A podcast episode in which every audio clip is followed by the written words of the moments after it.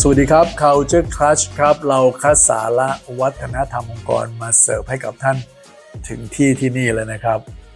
ความท้าทายอย่างหนึ่งของผู้นำองค์กรในปัจจุบันเนี่ยก็คือเรื่องของการบริหารคนในองค์กรนั่นเอง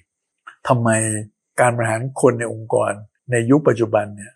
ความท้าทายมันถึงดูจะมากขึ้นเมื่อเปรียบเทียบกับเมื่อก่อน จุดหนึ่งที่ชัดเจนเลยก็คือว่า มันมีความหลากหลายของเจเนอเรชันต่างๆ อยู่ในองค์กรอะแล้วเลยมีคำถามว่าไอ้ความหลากหลายแบบนี้มันก็ควรจะมีมาตั้งแต่ในทุกๆ ยุคทุก ๆ สมัยถูกไหมครับทำไมมันถึงดูเป็นความท้าทายที่มากขึ้น เมื่อเปรียบเทียบกับเมื่อก่อน ที่เป็นแบบนี้ก็เพราะว่าเจเนอเรชันสามสี่เจเนอเรชันที่อยู่ร่วมกันในองค์กรเนี่ยมันมีความแตกต่างกันพอสมควรครับ ถ้าย้อนกลับไปในสมัย traditionalist baby boomer gen x ยุค3 gen เนี่ยความต่างไม่ค่อยมาก เพราะการเติบโตของพวกเขาเนี่ยมาจากสิ่งแวดล้อมที่ไม่ได้ต่างกันมากนะเทคโนโลยีเปลี่ยนโลกต่างๆ โดยเฉพาะอินเทอร์เน็ตเนี่ยมันเกิดมาหลังจากที่คนสามกลุ่มนี้อยู่ในวัยทำงานแล้ว หรือใกล้วัยทำงานเต็มทีแล้ว เพราะฉะนั้นการเติบโต หรือตัวตนของเขาเนี่ยไม่ได้ถูกหล่อหลอมมาด้วยคลื่นลูกใหม่ที่มาจาก อิทธิพลของโลกออนไลน์อันแน่นอนครับความท้าทายในการดูแลคนสามกลุ่มนี้ไม่ค่อยมากเท่าไหร่ วิธีการคล้าย ๆกันก็ใช้ได้กับสามกลุ่มนี้ แต่เพราะในปัจจุบันนี้เนี่ยโอเคเบบี้บูมเมอร์น่าจะเกษียณไปเป็นส่วนใหญ่แล้วครับ ปี 2 ปีหลังจากนี้ไปก็น่าจะหมดละ Gen X ก็ยังมีอยู่นะครับ แต่ว่าก็ค่อยๆทยอย เข้าสู่ช่วง ท้ายของการทำงาน ซึ่งหมายถึงคนที่เกิดตั้งแต่ปี 1965 นะครับ ถึงปี 1980 Gen Y หรือ Millennials เนี่ยก็ 1981 จนมาถึง 1996 นั่นเอง แล้วก็กลุ่ม Gen 4นะครับ ที่เข้ามาสู่โลกการทำงานบางส่วนแล้วเนี่ยนะครับ ก็หมายถึงคนที่เกิดในช่วง 1997 ถึงปี 2012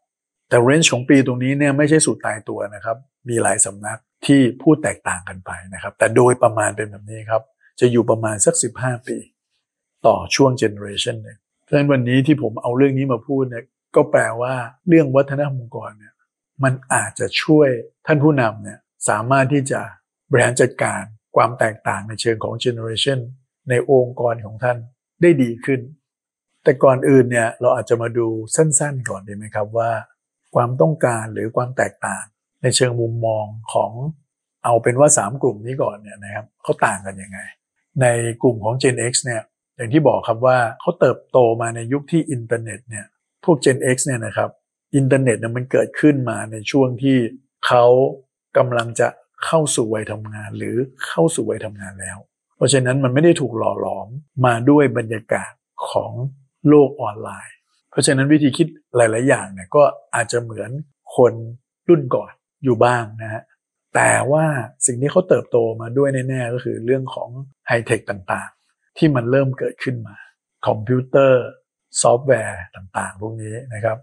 โทรศัพท์มือถือ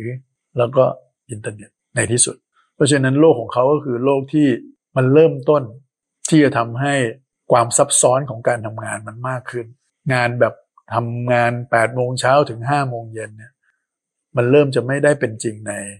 ยุคของ Gen X แล้วครับ แต่ในขณะเดียวกันคนก่อนหน้าเขา หรือช่วงแรก ๆ ของการทำงานของเขาเนี่ยมันไม่ได้เป็นแบบนั้น มันมาเปลี่ยนในระหว่างทาง โดยเฉพาะมีการใช้อีเมล มีการใช้โทรศัพท์มือถือ การติดตามงานต่างๆ มันก็ไม่ค่อยเกี่ยวข้องกับเวลาเท่าไหร่ละเพราะฉะนั้นคนกลุ่มนี้เนี่ยเขาจะแบ่งเส้นครับในมุมของ work กับ life ชัดเจน ราะว่าการติดตามงาน การที่ต้องหอบงานไปทำในช่วงหลังเลิกงานเนี่ยมันกลายเป็นภาระนั้น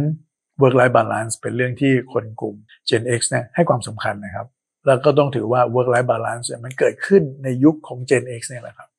ส่วน Gen Y เนี่ยนะครับ แน่นอนครับเขาก็เกิดมา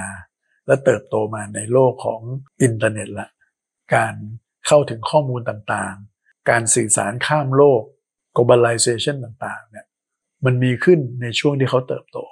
เพราะฉะนั้นเขาอาจจะมีความว่องไว มีความพูดปาด มีความคาดหวังอะไรบางอย่าง ที่แตกต่างไปจากกลุ่ม Gen X พอสมควร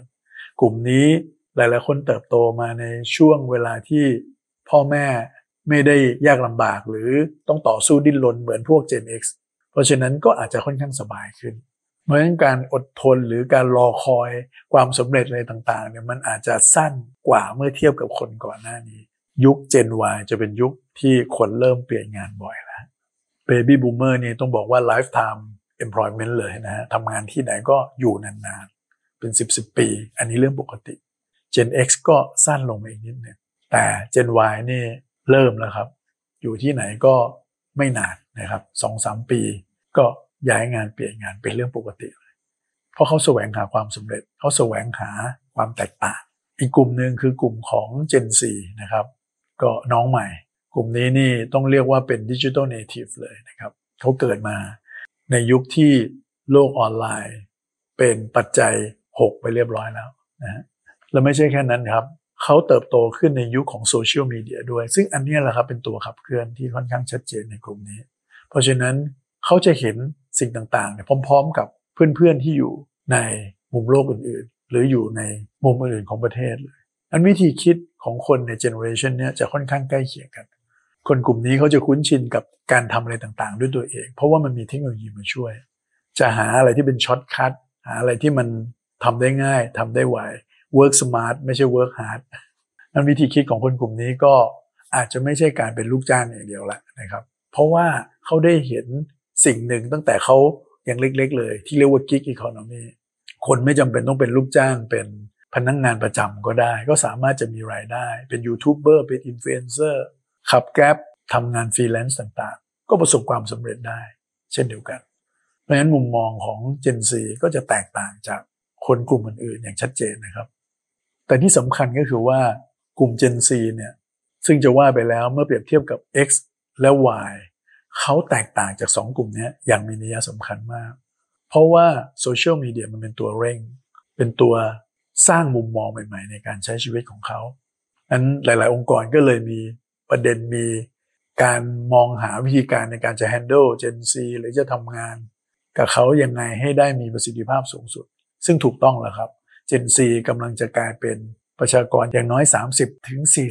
เลยนะครับ ในองค์กรของท่านในไม่เกิน 5 ปีข้างหน้านี้ ไม่ว่าท่านจะชอบหรือไม่ชอบเขาก็ตามเพราะมันมีอย่างเดียวเลยครับว่าเราต้องปรับตัวเข้าหาเขา มากกว่าจะมองเขาเป็นตัวประหลาด แล้วก็เป็นตัวปัญหาอะแล้วในมุมของวัฒนธรรมองค์กรเราจะไปช่วยอะไรในเรื่องของความแตกต่างตรงนี้ได้นะครับ แน่นอนครับ จุดแรกเลย การสร้างวัฒนธรรมองค์กรจะต้องมองเรื่องของความต่างตรงเนี้ย เป็นประเด็นหนึ่งในการสร้างวัฒนธรรมองค์กรด้วยละเพราะว่าเราออกแบบวัฒนธรรมองค์กรทีหนึ่งเนี่ยเราไม่ได้คิดแค่ปีสองปีถูกไหมฮะบางองค์กรมองถึงห้าปีสิบปีเลยในการสร้างวัฒนธรรมองค์กรใหม่ ๆ ในแต่ละครั้ง เพราะฉะนั้นมันก็ต้องมองให้ครอบคลุมถึงเจเนอเรชันหรือ dynamics พวกนี้ที่กำลังจะเปลี่ยนไปด้วยเช่นเดียวกัน องค์กรก็จำเป็นครับที่จะต้องปรับตัวที่จะ tailor สิ่งต่างๆ ให้เหมาะสมกับเจเนอเรชันที่แตกต่างกัน เพราะความต้องการของเขามันแตกต่างกัน การสื่อสารก็ต้องออกแบบให้ตรง Gen X อาจจะยังชอบการสื่อสารผ่านการโทรคุยกันเจอ face to face กัน Gen Y กับ Z ก็อาจจะชอบอะไรที่เป็น text มากกว่า หรือจะใช้โซเชียลมีเดียใช้แพลตฟอร์มต่างๆ เข้ามาช่วย วัฒนธรรมองค์กรเองก็ต้องยืดหยุ่นพอในการที่จะตอบรับกลุ่มต่างๆ และนำพาไปสู่ policy ต่างๆ ที่เอื้อนะครับ ในการที่จะดูแลคนกลุ่มเหล่านี้ยกตัวอย่างเช่นนะครับ คน Gen X เนี่ยก็อยู่ในช่วงท้ายๆของการทำงานละ 40 กว่า หรือบางคนก็ใกล้จะเกษียณละนะครับ เพราะฉะนั้นคนต่างๆ เหล่านี้เนี่ยลูกเขาโตแล้วนะฮะเขาคงแตกต่างไปจากคน Gen Y ซึ่งอันเนี้ยลูกเล็กเห็นไหมฮะอันครอบครัวของเขาจะอยู่ใน stage of life ที่ต่างกันอันความต้องการในเชิงของการดูแลขององค์กรก็แตกต่างกันเช่นเดียวกัน เจนซีนี่ยังเป็นลูกอยู่เลยนะนั่นก็จะมีความเป็นตัวของตัวเอง มีความต้องการแบบเฉพาะเจาะจงมากๆ องค์กรก็จำเป็นที่จะต้องใกล้ชิดกับคนกลุ่มต่างๆ เหล่านี้นะครับ แล้วก็ make sure ว่าเราเข้าใจ เราอาจจะใช้วิธีการพูดคุยกับตัวแทนกลุ่มต่างๆ ที่มาจากเจนต่างๆ กันเนี่ยเป็นระยะระยะเพื่อทำความเข้าใจ ในเชิงของมุมมองหรือความต้องการที่อาจจะปรับเปลี่ยนไปก็ได้ในตามสถานการณ์ต่างๆ โดยเฉพาะในกลุ่ม Gen Y หรือ Gen 4ตัว leader เองนะครับตัวผู้บริหารเองก็ต้องมีการพัฒนาตัวเองนะครับ เพื่อจะมองในเลนส์ของ generation ใหม่ ๆ ได้ง่ายขึ้น แน่นอนครับในเจนเดียวกับท่าน Gen X หรือ Y ต้นๆเนี่ยท่านก็อาจจะมีความเข้าใจในกลุ่มเดียวกันได้ดี แต่พอเจนที่ต่างจากท่านมันก็ยากขึ้น เพราะฉะนั้นท่านก็ต้องมองเรื่องการ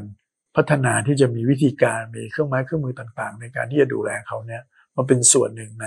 การพัฒนาผู้นำพัฒนาผู้บริหารด้วย ไม่ใช่มัวจะมาหงุดหงิดกับเรื่องของความต่างเหล่านี้ แล้วก็ไปคิดถึงว่าตอนเราอยู่ในวัยเขาเราไม่ได้เป็นอย่างนั้นไม่เป็นอย่างนี้ มันไม่เหมือนกันครับ มันโตมาแตกต่างกันนะครับ ก็ลองไปฝ่ายจูนนะครับ เรื่องนี้สำคัญนะครับ ถ้าเราレスปอนส์ผิดเนี่ยก็น่าเสียดายเราอาจจะเสียคนเก่งๆ โดยเฉพาะคนเก่งที่อยู่ในเจนใหม่ ๆ ไปโดยที่เราไม่ได้ตั้งใจเลยก็ได้ครับ ก็ลองไปปรับใช้ดูครับในองค์กรของท่านครับ เราพบกันใหม่ใน EP หน้านะครับ สวัสดีครับ